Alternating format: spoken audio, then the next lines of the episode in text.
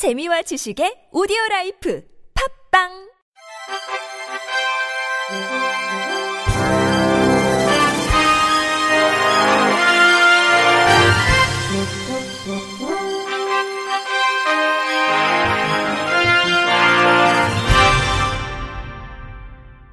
청취자 여러분 안녕하십니까? 10월 5일 금요일 KBIC에서 전해드리는 생활 뉴스입니다. 코레일이 주말과 한글날인 9일까지 10월 둘째 주 징검다리 연휴를 맞아 열차 운행을 37회 증편한다고 4일 밝혔습니다. 코레일은 오늘 9일 휴일을 대비해 우선 8일 KTX 12회와 무궁화호 2회를 추가 운행합니다. 이어 9일 KTX 22회, 무궁화호 1회를 늘립니다.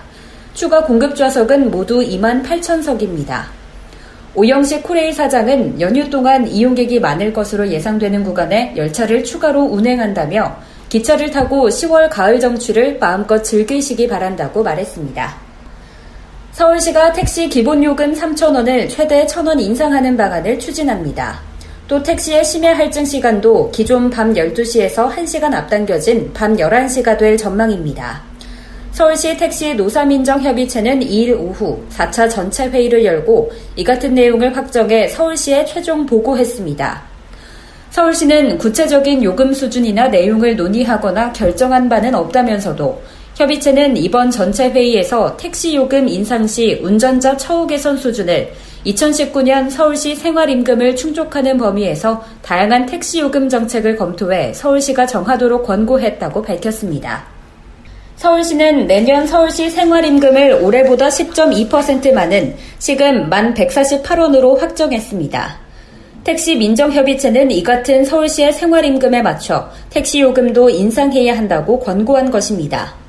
기본 요금을 4,000원으로 인상해 택시기사의 월 생활비를 285만원에 맞추는 방안입니다. 서울 택시요금은 2013년 10월 기본요금을 2,400원에서 3,000원으로 600원 올린 뒤 5년간 동결된 상태입니다.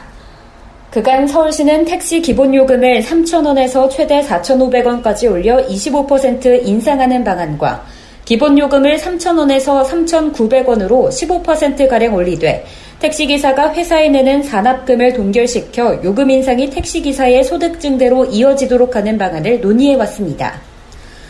기본요금 인상폭과 심야 할증 시간은 최종적으로 시가 결정합니다. 시는 향후 시민토론회와 시의회 의견 청취, 택시 정책위원회, 물가대책위원회 등의 절차를 거쳐 최종 결정을 내립니다. 지난달 20일 서울시와 법인택시업계가 택시요금이 인상되더라도 6개월간 산납금을 올리지 않기로 합의함에 따라 요금 인상은 이르면 연내에 이뤄질 전망입니다.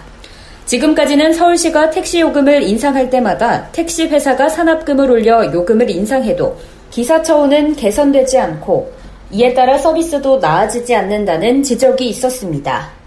걷기 운동은 특별한 장비나 경제적인 투자 없이도 할 수 있는 가장 안전한 유산소 운동입니다.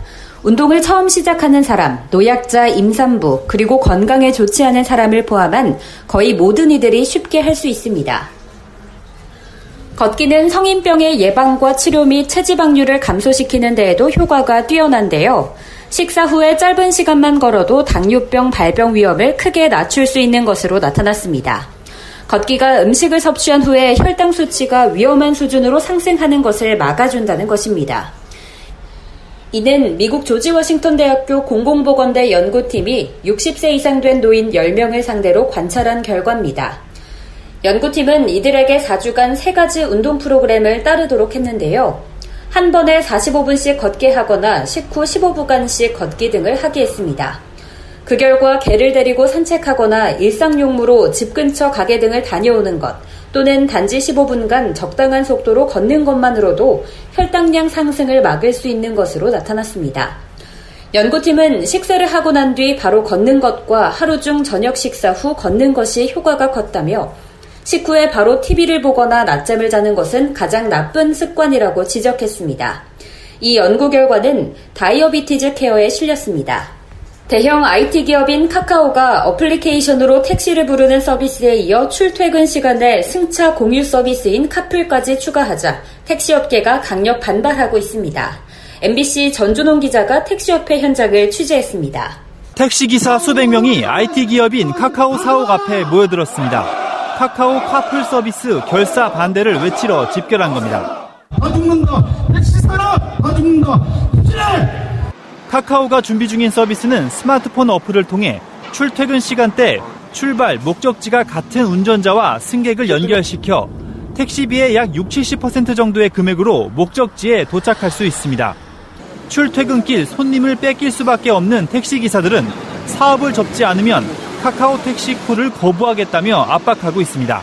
인터뷰 차순선 서울 개인택시조합 이사장. 이 영업이 시작된다면 우리 택시업은 쓸 곳이 없다.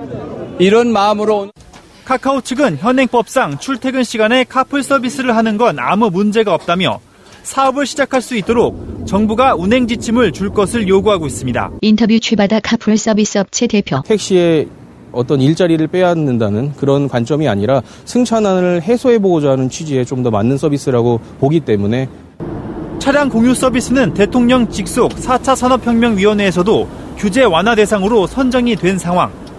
하지만 출범 1년이 다 되도록 절충안이 나오지 않고 있습니다. 사실상 칼자루를 쥐고 있는 정부 측을 상대로 택시업계는 1인 시위와 대규모 집회를 통해 압박을 강화해 나간다는 방침입니다. MBC 뉴스 전준홍입니다. 치매는 치료제 개발에 난관을 겪고 있는 까다로운 질환 중 하나입니다. 그러나 최근 국내 연구진이 치매에서 나타나는 뇌혈관 장벽 손상을 조절할 수 있는 새로운 타깃을 발견해 주목을 받고 있습니다. 한국연구재단은 배재성 진희경 경북대학교 교수 연구팀이 노화 치매에서 비정상적으로 증가된 산성 sphingomyelinase 효소에 의한 뇌혈관 장벽 손상 기전을 규명했다고 4일 밝혔습니다. 뇌혈관 장벽은 뇌신경세포의 기능 유지 및 뇌조직 내 미세 환경 조절을 위해 혈액으로부터 필요한 영양분을 선택적으로 통과시키고 위험 물질은 제한하는 관문입니다.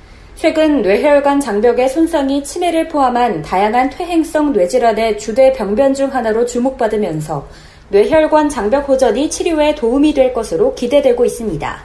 연구팀은 65세 이상의 사람 혈장과 노화 동물 모델의 혈장 및 뇌조직에서 산성 sphingomyelinase 활성이 비정상적으로 증가한다는 사실에 착안 비정상적인 증가가 주로 뇌혈관 장벽을 구성하는 뇌혈관 내피세포에 의한 것임을 발견했습니다.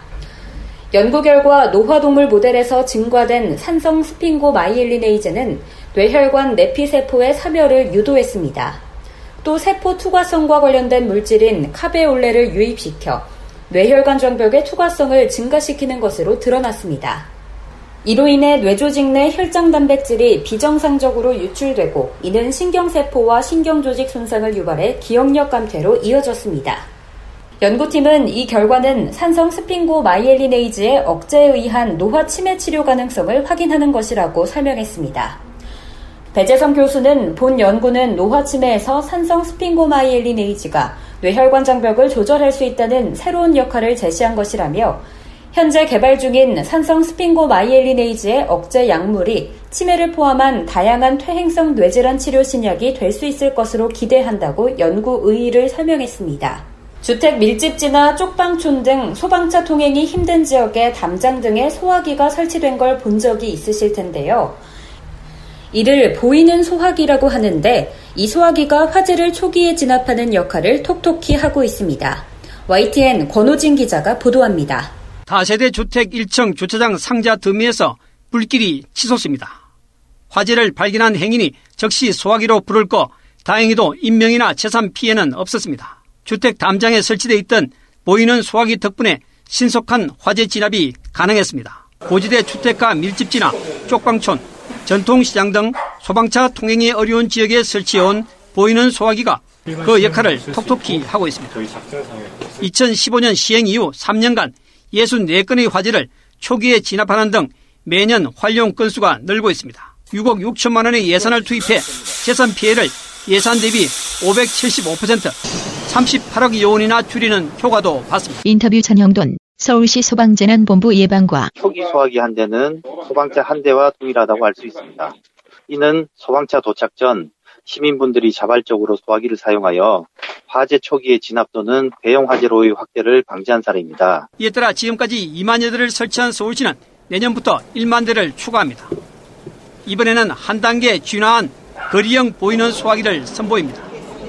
설치 장소는 노점상과 소규모 점포 밀집지, 다중 운집 공공장소, 고시원 학원 밀집지입니다.